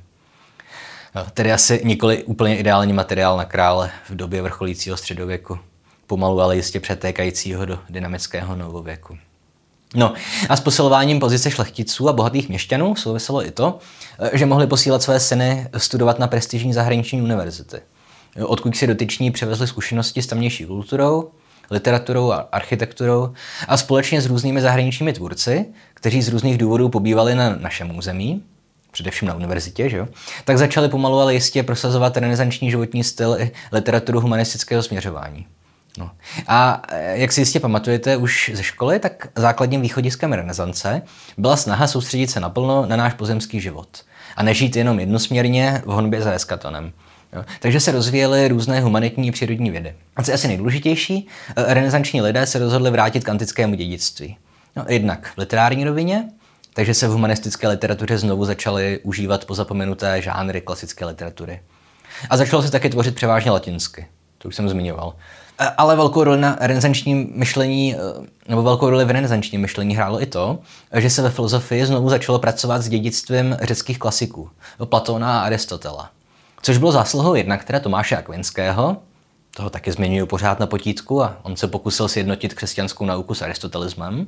Ale taky to byl zásluhou pána jménem Abu i Walid Muhammad ibn Ahmed ibn Rushid, kterého budete znát spíš pod latinskou přezdívkou Averroes. A který napsal řadu neskutečně vlivných komentářů k Aristotelovi a, a platonismus se, podobně jako Akvinský, pokusil sloučit s muslimskou vírou. Jo. O tomhle pánovi nejsp- si nejspíš jednoho dne uděláme speciální epizodu. Celý jeho život i dílo byly nesmírně fascinující. Myslím, existuje o něm film? A jedná se asi o nejvýznamnějšího představitele toho takzvaného zlatého věku islámu. Hmm. Ale teda zpátky do českých zemí, konce 15. století, eh, kdy k nám různí zahraniční učenci nebo čeští erasmáci eh, přinesli ideály renesance a humanismu a pomohli tak české kultuře navázat na vrcholnou dobu vlády Karla IV který si mimochodem že osobně dopisoval s Františkem Petrárkou. Takže určité první renesanční impulzy se k nám dostávaly už za Karlovy vlády. No. A ještě jsem měl zmínit, že rozvoji literatury samozřejmě pomohly taky vynález a následné šíření knih tisku. Opět taková trochu učebnicová informace, ale eh, za první eh, v Čechách vytištěnou knihu byla dlouho považovaná eh, Kronika trojánská, no, tedy český překlad staršího latinského textu o dobytí Troje. Ale dneska už víme, že tato informace asi vznikla omylem a pravděpodobně je první vytištěnou knihou na našem území latinský text Statuta Arnošta z Pardubic. Ten omyl s trojánskou kronikou vznikl tak, že v tom textu bylo napsané jako datum vydání 1468. Jenže to byl asi rok, kdy byl sepsaný ten rukopis, který při tisku sloužil jen jako předloha. A samotný tisk vznikl asi o pár desítek let později. No. Tohle je, myslím, takový milý, malý detail, eh, kterým si ve škole můžete vysloužit malé bezvýznamné plus. Že to s tou trojánskou kronikou jako s první český tištěnou knihou asi není pravda. No a jak se tedy do literatury rané renesance promítalo antické dědictví, pokud jde o žánry? Eh, jednak některé starší žánry, užívané ve středověku, prostě zmizely. Ztratily oblibu, přestaly se psát různé traktáty, legendy, začaly odumírat jako žánr. A asi nejlépe lze pozorovat ten odklon od středověkého myšlení a návrat k antice na tom, že dříve oblíbený žánr sváru, Jo? Vzpomenete si třeba na hádání Prahy s Kutnou horou nebo podkoního Ažáka, obé jsem dneska zmiňoval, tak tenhle žánr se proměnil a nebyl spíš formy vlastně sokratovsko-platonského dialogu. Což byl celkem významný posun, kde sváry byly založené na tzv. eristice, tedy snaze vyhrát za každou cenu hádku, i když třeba víte, že nemáte pravdu. Ale dialogy, Sokratovské dialogy jsou postavené na debatě dvou víceméně rovnocenných partnerů, kteří se společně snaží dospět k nějaké pravdě či společnému řešení problému. A z antiky se taky převzali třeba žánry ódy nebo epigramu. Eh, na druhou stranu jsme si ale ponechali bohaté středověké dědictví žánru zvířecí rady, který u nás ještě ve středověku proslavil především eh, Smil Flaška z Pardubic. A různí autoři na něj navazovali i v renesanční době. Můžeme zmínit třeba latinsky psanou veršovanou zvířecí radu nazvanou Teriobulia od Jana Skály z Doubravky, nebo anonymní text plzeňského původu zřejmě s krásným názvem Rada zhovadělých zvířat a ptactva k člověku. Takže to se týká žánrů. A teďka něco k renesančnímu uspořádání literárního života. Dobře, už jsem zmiňoval, že vzhledem k antickému odkazu u nás hrála významnou roli latina. A řada učenců se rozhodla latinu organizovaně kultivovat. Přece jenom byl to mrtvý jazyk, že? A k tomu účelu začaly vznikat tzv. kanceláře. Z nich dvě nejvýznamnější uh, sídlily ve dvou tehdy nejvýznamnějších českých městech, no, tedy v Praze a v Olomouci, uh, kde sídlila arcibiskupství. No a z Pražské královské kanceláře byl nejvýznamnějším autorem, hm, opět já vím, že to je dlouhé jméno, ale Bohuslav Hasištejnský z Lobkovic. Eh, katolický autor, který psal především spisy moralizující nebo didaktické. To jsou například texty o lidské bídě, o lakomství, či o, o položení Prahy a mravech jejich obyvatel. A on tedy psal latinsky, nemá smysl, abych četl ty originální názvy, když si nepamatuju. A pokud jde o Olomouckou kancelář, tak jejím nejvýznamnějším představitelem byl zmíněný eh, Jan Skála z Doubravky, což byl proslulý řečník, diplomat, teolog, ekonom. Později se z něj stal olomoucký biskup a šíří svého záběru se všeobec a všeobecnou vzdělaností. Eh, myslím, dokonale naplňuje tu modelovou představu renesančního člověka. Jo? A Dubrávius napsal, kromě zvířecí rady, či celoevropsky proslulé studie o rybnících a jejich hospodářskému využití, tak kromě toho proslul i sepsáním eh, dějin českých zemí, které opět byly psané latinsky, takže se mohly ale šířit po celé Evropě a pro zahraniční učence představovaly vlastně první věrohodný pramen sloužící ke studiu české historie. No. A jak napovídá jeho jméno, Do Olomouckého okruhu eh, patřil taky Augustin Olomoucký, který při studijním pobytu v italské Padově eh, napsal text nazvaný Dialog na obranu básnictví, který tady mám někde. A jak jsem zmiňoval, tak dialogy v antickém stylu byly populární, zvlášť pokud mluvíme o latinsky psané literatuře. A pokud si vzpomínáte na středoškolskou filozofii, eh, tak básnictví to v antickém uvažování nemělo úplně jednoduché. Dobře, Platon ve své ústavě napsal, že básníci jsou výžirkové a příživníci a budiškníčemové a z Kaliopolisy patří vyhostit. A stejně tak v dialogu Augustina Olomouckého ten protagonista, pojmenovaný nenápadně Augustinus, tak on hájí smysl básnictví před lékařem, eh, Laeliem, eh, který mu tvrdí, že on jakožto lékař dělá skutečně užitečnou práci a že oni, básníci, jenom plýtvají časem a dělají nesmysly, protože z poezie není žádný užitek. No. Mimochodem, možná namítnete, že tohle zní víc jako spor, než jako dialog, a částečně budete mít pravdu. No, i když jsem říkal, že spor u nás pomalu zanikal. Ale zkrátka u nás sice byla latinsky psaná renesanční tvorba inspirovaná v antice či Itálii, ale autoři nemohli zapřít jenom tak své české dědictví s bohatou tradicí českého sporu. Jo. A ještě můžu zmínit jako zajímavost, že nejspíš není náhoda, že se v dialogu Augustinus uh, hádá právě s lékařem. Protože, uh, ve skutečném životě byl hlavním nepřítelem Augustina Olomouckého lékař uh, Jan Černý, což byl člen jednoty bratrské, takže měl očividně s katolickým biskupem Augustinem celkem zásadní ideologické rozpory. Ale abych nějak dokončil tu charakteristiku dialogu na obranu básnictví od Augustina, tak ano, má do jisté míry charakter sporu, ale přeci jen je plný odkazů na antické filozofii. To ve sporech nenajdeme. Nebo odkazu na literární díla, na antické lékaře dokonce. A co je nejdůležitější, tak oba ty charaktery se tak nějak snaží dojít k smířlivějšímu řešení. Jo? Lékař dává Augustinovi možnost, aby ho přesvědčil, jo, že poezie má smysl. A tady vám přečtu krátkou ukázku, za které je tohle všechno, myslím, celkem pěkně patrné. Teďka mluví Augustinus. E, co pak si nikdy neslyšel, že pohlížíme-li na báji zvenčí, není nic směšnějšího, ale hledíme-li na její vnitřní podstatu, není nic prospěšnějšího. Alélius. Ale slyšel. Jenže jsem se nikdy nedozvěděl, jak se to má dělat. A tak ty, jenž se na sebe vzal ochranu básnictví dobrovolně, ujmi se nyní též úkolu vysvětlit je a především ukázat, jak tento druh lidské vzdělanosti, jak říkáš, určuje sám sobě míru. Konec citace. Jo? Takže na tomhle jednak vidíte, že ten lékař mu jako dává možnost obhájit básnictví a snaží se s ním jako vést eh, dialog, nesnaží se jenom porazit v hádce, ale snaží se dospět k nějakému cíli. A mimochodem tady už začínáte vidět prostě tu vyspělost literární. Když tedy říká Augustin, že že není nic směšnějšího než báje, když se na ní díváme zvnějšku, ale že uvnitř je jako závažná a prospěšná. Že To jsou v podstatě archetypy. Že taky nebereme vážně archetypální příběhy, ale chápeme, že nějak vyjadřují nějaké hlubší pravdy o, o lidech. Jo? Takže velice jako literárně i myšlenkově už si díváme na pokročilou literaturu u Augustina. No. A tedy ty, tyhle tři autoři, o kterých jsem teďka mluvil, jsou nejdůležitější z latinsky psané poezie.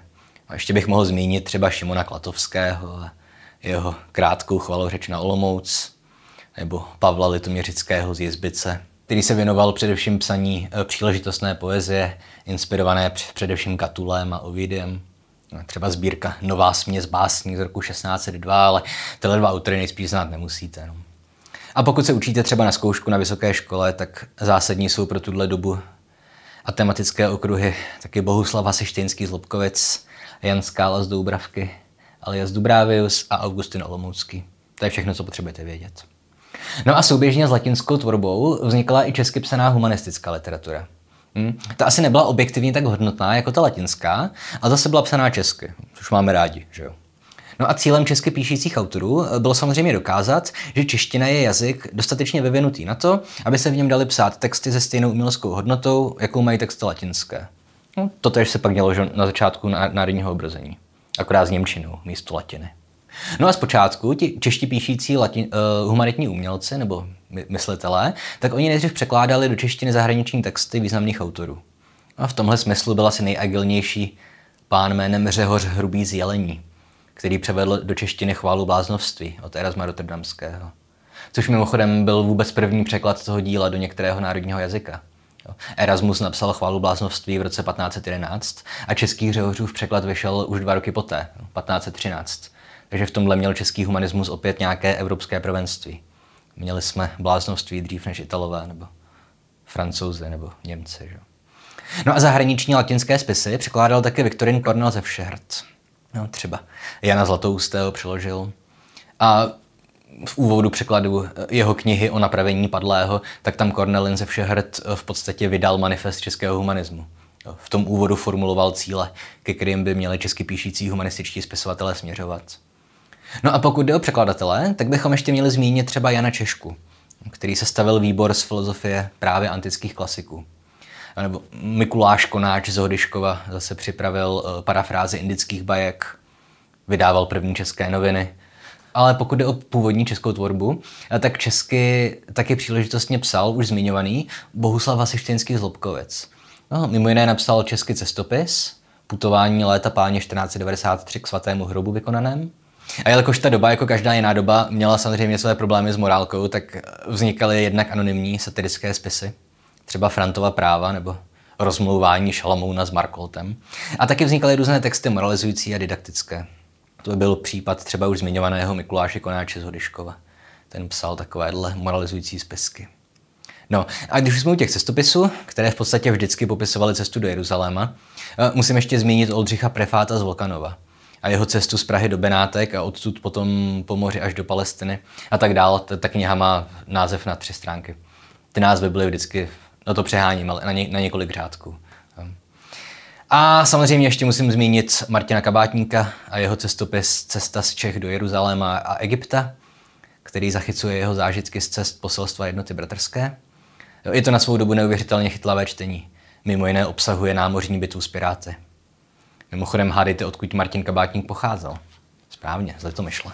A když už jsme u toho hádání,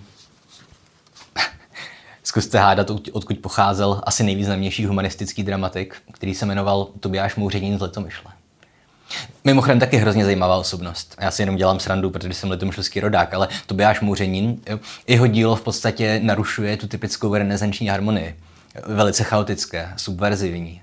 O jeho životě pak víme mimo jiné to, že byl zapletený do nějaké protikatolické a protistátní činnosti a vlastně unikl trestu smrti díky tomu, že jeden z jeho kamarádů ho neprásknul, když ho mučili vyšetřovatele. Zajímavé je jeho jméno, že? Mouřenín. Ale, jak říkám, až příliš často tohle by bylo téma na samostatnou epizodu. No. Takže to by bylo v nejstručnější možné podobě raný český humanismus. A tak si můžeme něco povědět o vrcholném humanismu. A k prvním, nebo taky, že jo, o prvních náznacích barokního myšlení a barokní estetiky, protože vrcholný humanismus a rané baroko se očividně prolínají. A opět potřebujeme nějaký nezbytný historický základ, takže tuhle frázi používám už asi po 186. Ale uh, jak si nejspíš pamatujete z dějepisu, tak v roce 1515 Jagelonci v podstatě přidali český trůn Habsburgům a o 11 let později byl korunovaný českým králem Ferdinand I. Habsburský. A on se především snažil centralizovat moc. To znamená, že plánovitě oslaboval vliv šlechty a měst. No ti se pokoušeli o odpor, někdy i násilný, ale nebylo jim to moc platné. A kromě sporů vyloženě politických eh, byly vlastně pro celou Evropu 16. a 17. století klíčové střety mezi katolíky a protestanty, které později vyústily v 30-letou válku, která byla pro české země zcela katastrofální. Ale opět, tohle je, myslím, eh, v dějepise látka už základní školy, takže se tím se to nebudeme zdržovat. Jsme tady kvůli literatuře a té se dařilo velice dobře. Navzdory zmiňovanému náboženskému i politickému napětí. No. A podobně jako v ostatních obdobích středověku a raného novověku, produkovala naprosto většinu literatury šlechta, nebo vzdělanější měšťané. Nadále se taky vyvíjela literatura českých zemí dvojazyčně, latinsky a česky. A celkově byl trend takový, že přibývalo česky psané literatury na úkor latinské. A ne, že bych to dokázal posoudit, ale v historických knihách či učebnicích se uvádí, že právě v 16. století konečně došlo k tomu, že eh, česká literatura překonala latinskou. Nejenom kvantitativně, ale i kvalitou. A to bylo dané z části tím, že latina zkrátka ustupovala ve většině žánrů a držela se jako hlavní jazykový výrazový prostředek vlastně jen v poezii. A latinsky se tedy psala taky naučná literatura, ale nás zajímá spíš beletrie. No a nadále se latina uplatňovala, jak jsem říkal, v takzvané příležitostné poezii. Co to bylo? Kde vzdělanější lidi eh, si psali formou poezie třeba přání k narozeninám, gratulace k narození dítěte, úspěšnému dokončení studia, nebo třeba jenom jako přání štěstí před nějakou zahraniční cestou. A podobně se latinsky psaly i elegie po smrti různých významných osob, náhrobní nápisy, chvalospěvy na různá města. Třeba opět chvalospěv na město Olomouc od Šimona Klatovského, básení na Karlovy Vary, Bohuslava Hasištejnského z Lobkovec. Ten týž autor napsal třeba elegii na smrt císaře Karla. Jan Kampanus Vodňanský napsal žalospěv nad smrtí Daniela Adama z Veleslavína. Básení na památku Tichona Bdebrahe. A příležitostná poezie mohla mít i politický podtext. A chtěl jsem vám aspoň jeden text přečíst. A jelikož jsem v minulých týdnech na Patreonu i YouTube probíral český antisemitismus, tak si můžeme přečíst básničku o židech od Hasištinského Zlobkovic. Cituji o židech. Když jsme si usmysleli, již tolikrát, vyhnati židy, proč pak je v domovech svých vidíme přebývat dál? Či snad proto, že svět je přemožen zvonivým měšcem, víc než vyhnanství jejich, milujem zlatý ten kov? Konec citace. Takže vidíte takové, taková zajímavá moralita, kdy nás autor nabádá, abychom se vykašlali na chamtivost a dělali ty pogromy pořádně. Sakra už. Krásné. A abych vám ještě přiblížil patos a antické aluze eh, latinsky psané humanistické poezie, eh, přečteme si taky eh, aspoň krátký úryvek z chvalospěvu.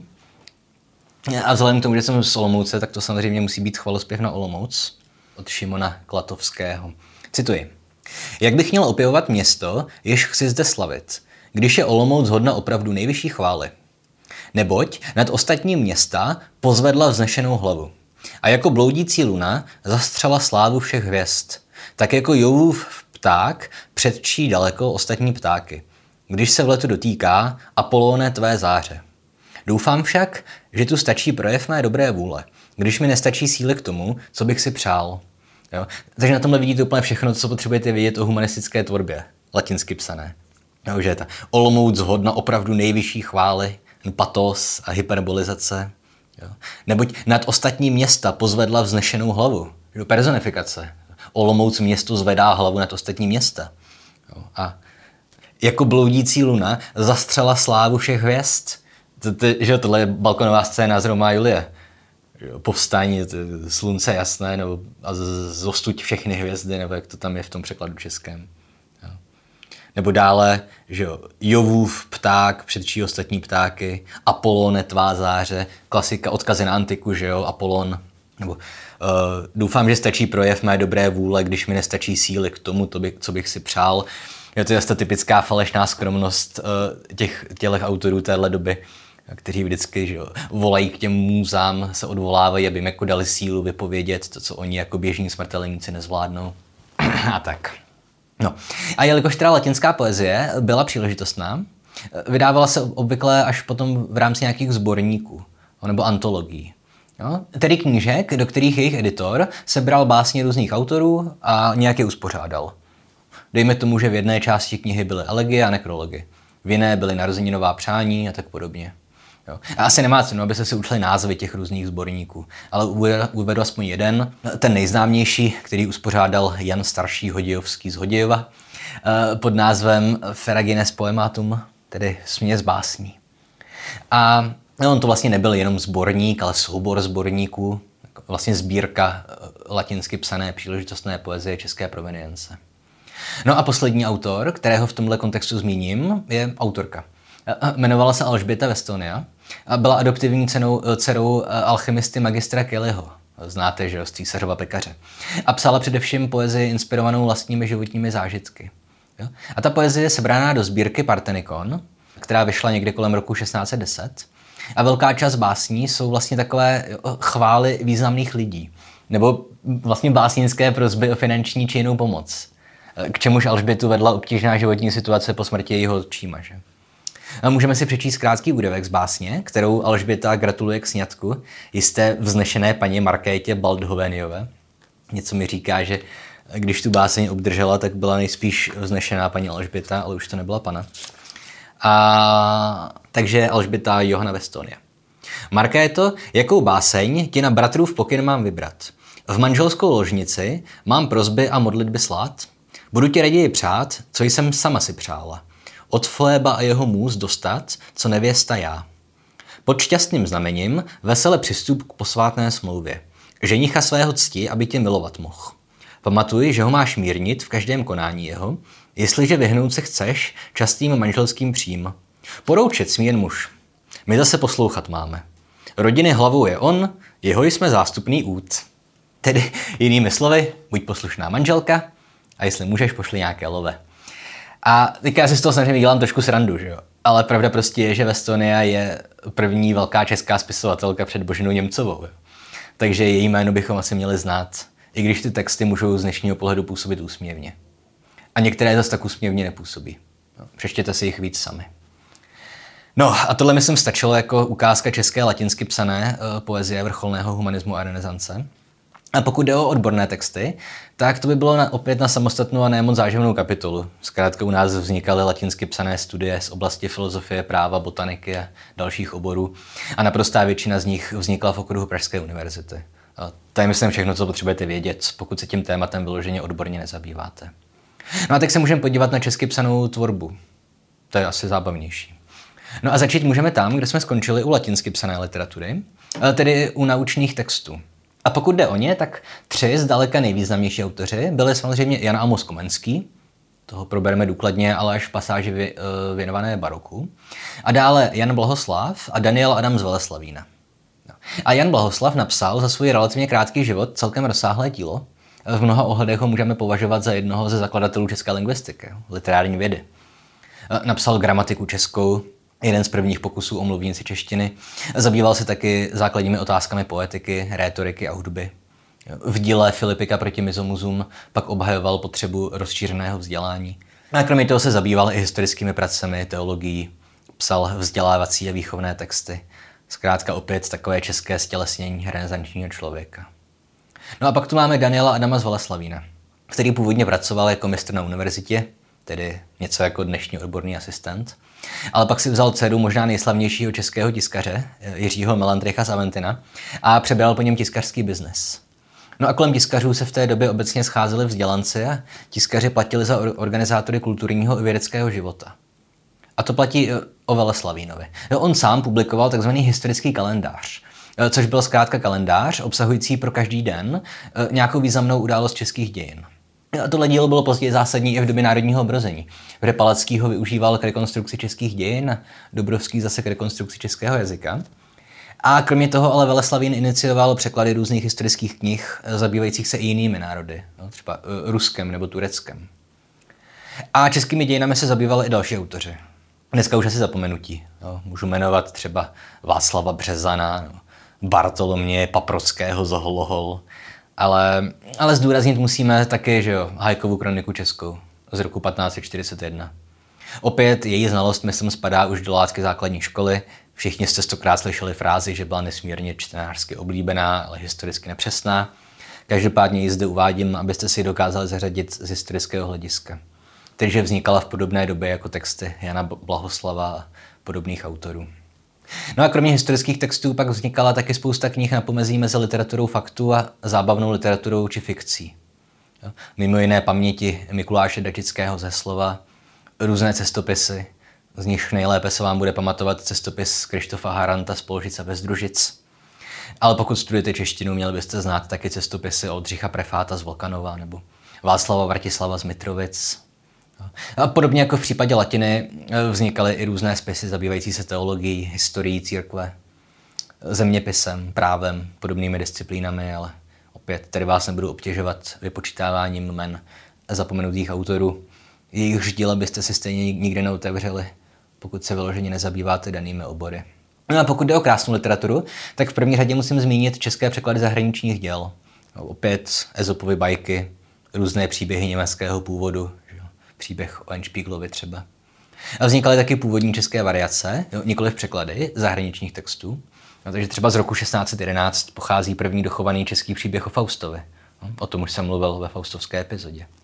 No a díky rozvoji tisku přestávala být literatura stále více elitní záležitostí.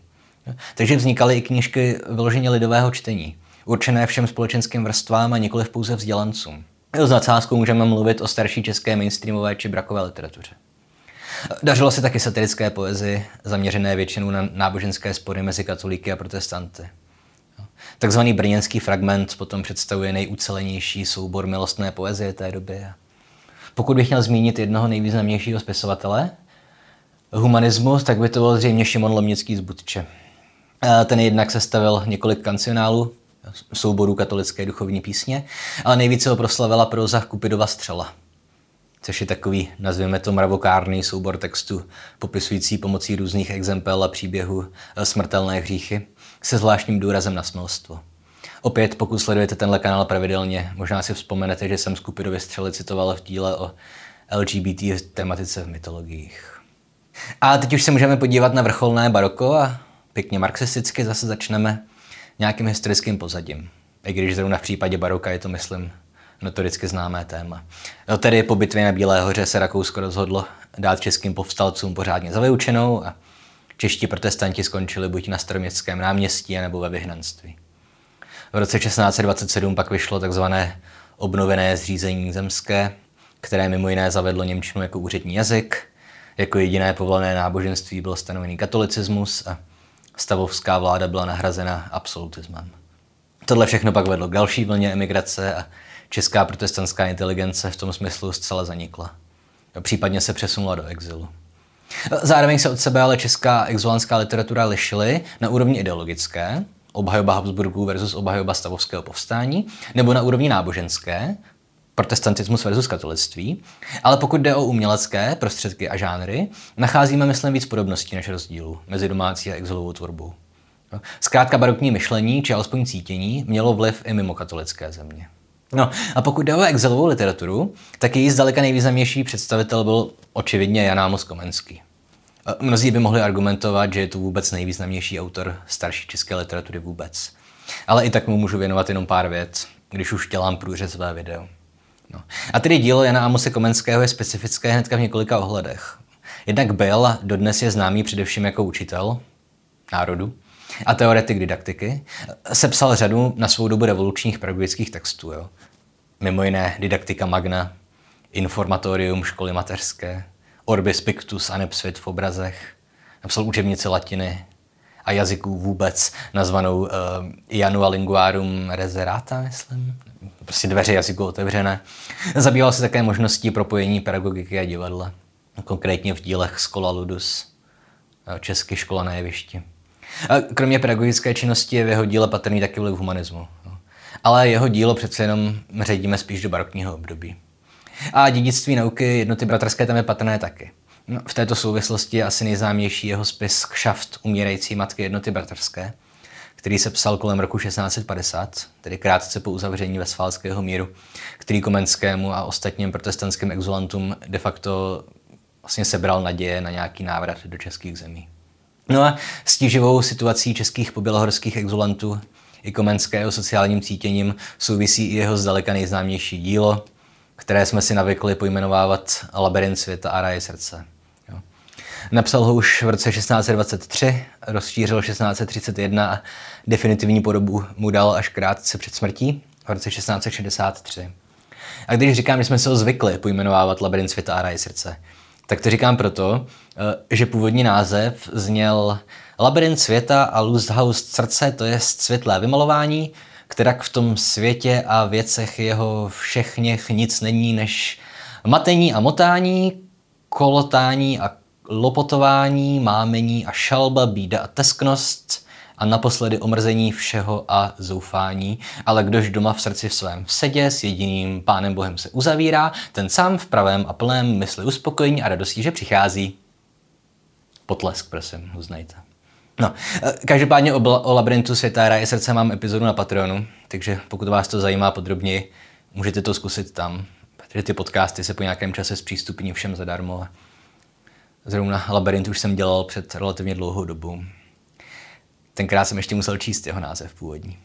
A z dalších exilových autorů byste kromě Komenského měl udržet v paměti aspoň historika Pavla Skálu ze Zhoře. Jehož mamutí desetidílná historie církevní představuje nejvýznamnější dochované dějiny stavovského povstání. A taky Jana Jiřího Haranta z Polžic, což byl, jak napovídá jeho jméno, mladší bratr Krištofa Haranta z Polžica bez družic. A on napsal memoárovou knihu Paměti na léta 1624 až 1628. A nebudu už jmenovat žádné další autory, protože bych tím sklouznul zase k tomu učebnicovému výjmenovávání jmen, která by vám k ničemu nebyla, pokud byste nečetli jejich díla. Ale obecně platilo, že v exilu se pěstovala mimo historiografie a memoárové literatury taky duchovní poezie, jmenujeme Jiřího Třanovského, A nebo taky žánr těch takzvaně útěšných spisů. Z nichž asi nejvíc nejznámější je Komenské okšaft, ale různé texty plné koupě psali i další čeští exulanti. Třeba Matěj Janda Čechtický. Což je ale přesně ten příklad nezapamatovatelného a zapomenutého autora, kterého si udržují v kulturní paměti už jenom studenti bohemistiky a to jenom do té doby, než konečně složí zkoušky z nejstarší české literatury. Ale přeci jen s výjimkou Komenského byla o dost zajímavější česká, domácí literatura. Jo a nevěřte všem těm předsudkům o době temna. To taky zdůrazňuje na potítku pořád dokola, že jo. České baroko patřilo, myslím, i na evropské úrovni na velice solidní místo. I když mluvíme především o době po uzavření Vesválského míru. Jo, nějací odborníci na starší českou literaturu by vám jistě našli i zajímavé domácí autory první poloviny 17. století, ale uh, přeci jen všechna ta skutečně slavná jména, jako Bohuslav Balbín, Bedřich Brídl, Adam Michal Zotradovic, ty máme spojená až s pozdější dobou. Jo, nejdříve s přelomem stole, uh, poloviny 17. století. A když už jsem zmínil Brídla či Michnu Zotradovic, nejspíš si ze školy pamatujete, že zrovna tihle dva autoři tvořili díla v podstatě výhradně s náboženskou tematikou. Což potom patří k jedné ze základních charakteristik baroka. Jo? A existovala u nás v barokním období i poezie ryze světská, milostná, takzvaně alamódová, eh, což znamená módní nebo odpovídající módě.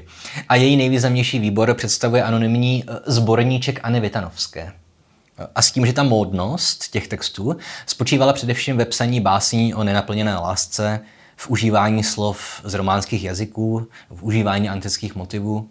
Jo. Mimochodem, pokud se divíte, proč říkám, že ta sbírka je anonymní, když má v názvu jméno, to je proto, že Aně Vitanovské byl ten text věnovaný. Jo, autora či autory ale neznáme. A k Alamodové, čili módní poezii, se řadí dílo Václava Jana Rosy, o kterém platí to tež, co jsem říkal o zborníčku Anny Vitanovské. A abych vám ilustroval to módní užívání elegantně znějících frází či cizích slov, tak stačí, abych přečetl název té básně, který tentokrát jsem si budu muset přečíst. Diskursus Lipirona, to je smutného kavalíra, de amore, aneb o lásce, per potentias et passiones, anime sue vedení. Takže vidíte to pozérství, že jak tam prostě hází do sebe eh, slova z různých jazyků. A, no, prostě je to vtipné. Mimochodem ten název bude v písemci příští týden. Běda vám, jestli to nebudete mi všichni správně. No, ale pokud jde o světskou barokní poezii, tak té se očividně zas tak moc nedařilo a myslím, že si o ní stačí pamatovat jen ten její alamodový charakter a název tedy té básně Rosy. Ovšem, pokud je řeč o, ducho, o poezii duchovní, tak začít musíme jménem, které zná, myslím, i většina žáků základních škol, tedy Adam Michna Zotradovic. A všichni ho známe, protože je to autor dneska už lidovělé skladby Chtít, aby spal. On ji pojmenoval Vánoční noc, ale pod tímhle jménem i dneska asi moc lidí už nezná. No a Adam Michna byl básník, hudební skladatel, hrál taky na varhany, vystudoval školu, kterou zřídili jezuiti, kteří taky publikovali jeho díla, to jenom tak na okraji k těm českým knihám hubitelům lítým. A z jeho rozsáhlého hudebního a básnického díla jsou nejznámější tři cykly. Česká mariánská muzika, loutna česká a svatoroční muzika. Vytvořili v rozmezí let 1647 až 1661. Komponoval taky hudbu na latinské liturgické texty, ale Nás samozřejmě zajímají spíše ty české. No a kromě Michny stojí za zmínku z téhle rané fáze českého baroka taky Felix Kadlinský a jeho Zdoroslavíček v kratochvilném hajíčku postavený. Taky dost divný název, ale je to text na pomezí duchovní a alamodové poezie. V podstatě je to remake stejnojmené básně Trucnachtigal německého jezuity Friedricha von Spee. Ale očividně vrchol poezie této doby představuje Bedřich Brídl. Ten překládal, zabrousil i do oblasti hagiografie. Napsal legendu Život svatého Ivana, prvního českého poustevníka. Ale 99% z nás má, myslím, Brýdlovo jméno spojené s básní Co Bůh člověk. A na té jste si už na střední škole ukazovali, že jo, ty klasické postupy barokní poezie, exaltovanost, expresivitu, užívání kontrastů v tomto případě kontrastu mezi lidskou skažeností a boží dokonalostí. A ve všech čítankách se uvádí ta pasáž, že, že jo, člověk je hřích, pich, lest a Bůh sláva, čest. Já jsem hnis, vřed, puch, ty jsi čistý vzduch. Ale já dělám popularizačně naučná videa, takže vám přečtu pasáž, která je ještě o dost vtipnější, řekl bych. Jo, tady. Já nad oteklé vředy i nad hnuj jsem ohavnější. Všecken zapuchlý bledý, nad jed i mor ohyznější. Já jsem samý pouhý vřet, umročina sprachnivěla, puch, hnuj, hnis, jízlivý jed, prosvrap oplzlého těla. Já jsem hříchů kaliště, sama a pouhá zhnilota, červ, pouhé smradlaviště, neřest nouze bída psota. Mne rak ohyzdný zžírá, já jsem jenom nakažení, v němž se hnis a hnuj sbírá, smrti jisté předzvědění. Takže vidíte, to extrémní srovnání lidské skaženosti a nedokonalosti a smrtelnosti a tak. No a kromě poezie se v barokní době dařilo i dalším odvětvům literatury. Vznikaly nadále zajímavé cestopisy. Mimo jiné se nám začaly objevovat texty autorů, kteří byli v Americe třeba už. A populární bylo i drama. Většinou tematizovalo biblické příběhy či legendy, opět vzhledem k charakteru baroka, ale čas od času se objevila i komedie, třeba jedna nazvaná Komedie o turecké vojně. A pokud jde o literaturu faktu a naučné texty, tak v této době se nejvíce dařilo jazykovědě a historiografii. A taky v těchto oborech máme v barokní tvorbě při nejmenším jednoho autora, jehož jméno, myslím, znají všichni, včetně těch, eh, které příliš nezajímá literatura, na tož pak literatura novověku. A myslím tím samozřejmě Bohuslava Balbína. No, to byl kněz, jezuita, taky velký vlastenec, který proslul svými obranami českého jazyka. A on žil někdy v letech 1621 až 1688, psal divadelní hry, rozsáhlé historické, filozofické i geografické spisy. K jeho životu řeknu jen to, že studoval v Praze a Olomouci filozofii a teologii. Krátce působil jako učitel, ale později získal doktorát a živil se jako misionář, učitel, no prostě vědec. A zajímavé je i to, že se jakožto voják nějakého akademického pluku či co účastnil obrany Prahy na konci 30. leté války. A na počátcích kariéry psal i básně, divadelní hry, dokonce se zabývali teorií dramatu, ale většina z nás ho zná díky jeho vědecké činnosti. A když jsem říkal, že to byl jezuita vlastenec, tak to dokládá v první řadě jeho historická či vlastivědná práce. Především knihy Výtah z dějin českých, roz, rozmanitosti z historie království českého, obé tedy psané latinsky, přesto však v první řadě oslavující české dějiny. No a z těch nedokončených rozmanitostí stojí za zmínku především svazek eh, Bohemia Dokta, eh, Učené Čechy, eh, který představuje, pokud vím, první dochovaný pokus o bibliografii soupis česky psané literatury od jejich počátků až po Balbínovu současnost. Na psaní historie v podobných rámcích, jako to dělal Balbín, se věnovali i další autoři. Tomáš Pešina z Čechorodu, Jan Jiří Středovský. Ale my ještě chvíli musíme zůstat u Balbína a jeho jazykovědné činnosti, protože on už v hlubinách 17. století započal práci, na kterou pak především v 19. století navázali obrozenci. A učinil tak v díle rozprava na obranu jazyka slovanského, zvláště pak českého, která zcela v duchu pozdějšího obrození obhajuje češtinu jakožto jazyk schopný nejenom prosté existence, ale také s možnostmi básnické a vědecké tvorby. Mimochodem, tahle kniha kvůli silným vlasteneckým tendencím nemohla vůbec výjít. Jo, vydali až na počátku národního obrození v roce 1775. A když už je řeč o předjímání obrozenských snah v dobrém slova smyslu, můžeme zmínit autora, který předjímal obrození ve špatném slova smyslu, a sice básníka Václava Jana Rosu, kterého jsem už zmínil jako autora alamodové poezie. A četl jsem ten prazvláštní název. Každopádně on patří k jedním z těch prvních osobností takzvaného brusičského hnutí. Podílel se na snahách zbavit češtinu cizích výrazů, ovšem opět zcela v duchu pozdějších obrozeneckých brusičů. Byl u, Rosy problém v tom, že nepoužíval k tvorbě slov derivaci či konverzi, které jsou pro češtinu přirozené, ale pokoušel se vytvářet slova pomocí skladby. A z toho trendu pak později začaly vznikat všechny ty klapko-břinkostroje a nosopleny a čisto nosopleny a podobné nesmysly. Tyhle tendence pak v 18. století dotáhl do úplné absurdity Jan Václav Pol, ve svém díle Gramatika českého jazyka, které pak v době národního obrození sloužilo jako takový strašák všech českých lingvistů. Hmm. A u Balbína jsem měl ještě zmínit, že se zabýval také teorií řečnictví, rétoriky a dokonce i poetikou, konkrétně v díle Rukověď humanitních disciplín z roku 1666. A pokud jde o první polovinu 18. století, nebo spíš první tři čtvrtiny, v té době je pravda, že česká tvorba začala upadat. Mohl bych vám tu výjmenovávat jména některých solidních autorů. Bohumír Hinek Bílovský, Jan Josef Božan, Ignác Plumlovský. Ale u nich se obávám, že opět spadají do té kategorie autorů, jejichž jména prostě uslyšíte a v zápětí zapomenete. Protože byste si neměli s čím spojit. Na závěr zmíním aspoň dvě jména, která jistě znáte, i pokud se o literaturu té doby nezajímáte. V první řadě tu bude lehce nespravedlivě demonizovaný jezuita Antonín Konejáš, který je autorem soupisu kacířských knih, nazvaného Klíč kacířské bludy k rozeznání otevírající. Ale sám měl taky vlastenecké tendence. Jo, psal různé básně, kancionály, polemiky a tak podobně. A poslední autor z téhle naší staročeské smažky eh, bude František Jan Vavák, nejvýznamnější písmák a kronikář své doby, konzervativec a milovník baroka, zároveň ale pečlivý historik a vlastenec. Jehož stodolu to odneslo jak pírko. Abych to zakončil na Cimrmanovskou notu. No to je všechno. Tímto máme oficiálně na potítku pokryté celé dějiny české literatury v nejstručnějším možném podání. Takže vám všem přeju klidné svátky bez covidu. My si teďka dáme s Danem pauzu a vrátíme se zase v novém roce s tím, že už asi pomalu začneme věnovat víc prostoru maturitním tématům a méně prostoru videoesejím, ale asi už to budeme směřovat méně maturansky než v minulých letech. Většinu významných děl už mám stejně pokrytou. Plánujeme ale zopakovat ten formát maturity na nečisto. Trochu mi taky vrtá hlavou to, že bych měl udělat remake některých starších a nemoc povedených epizod, třeba Kytice nebo Havlíčka Borovského a několika jiných. A samozřejmě budeme pokračovat i s filozofií, propagací postmodernismu a marxismu a dalšími tématy, která se jako béžování stáhnou celým tímhle kanálem. Pokud jste dokoukali až sem, gratuluju a uvidíme se v novém roce. Ciao.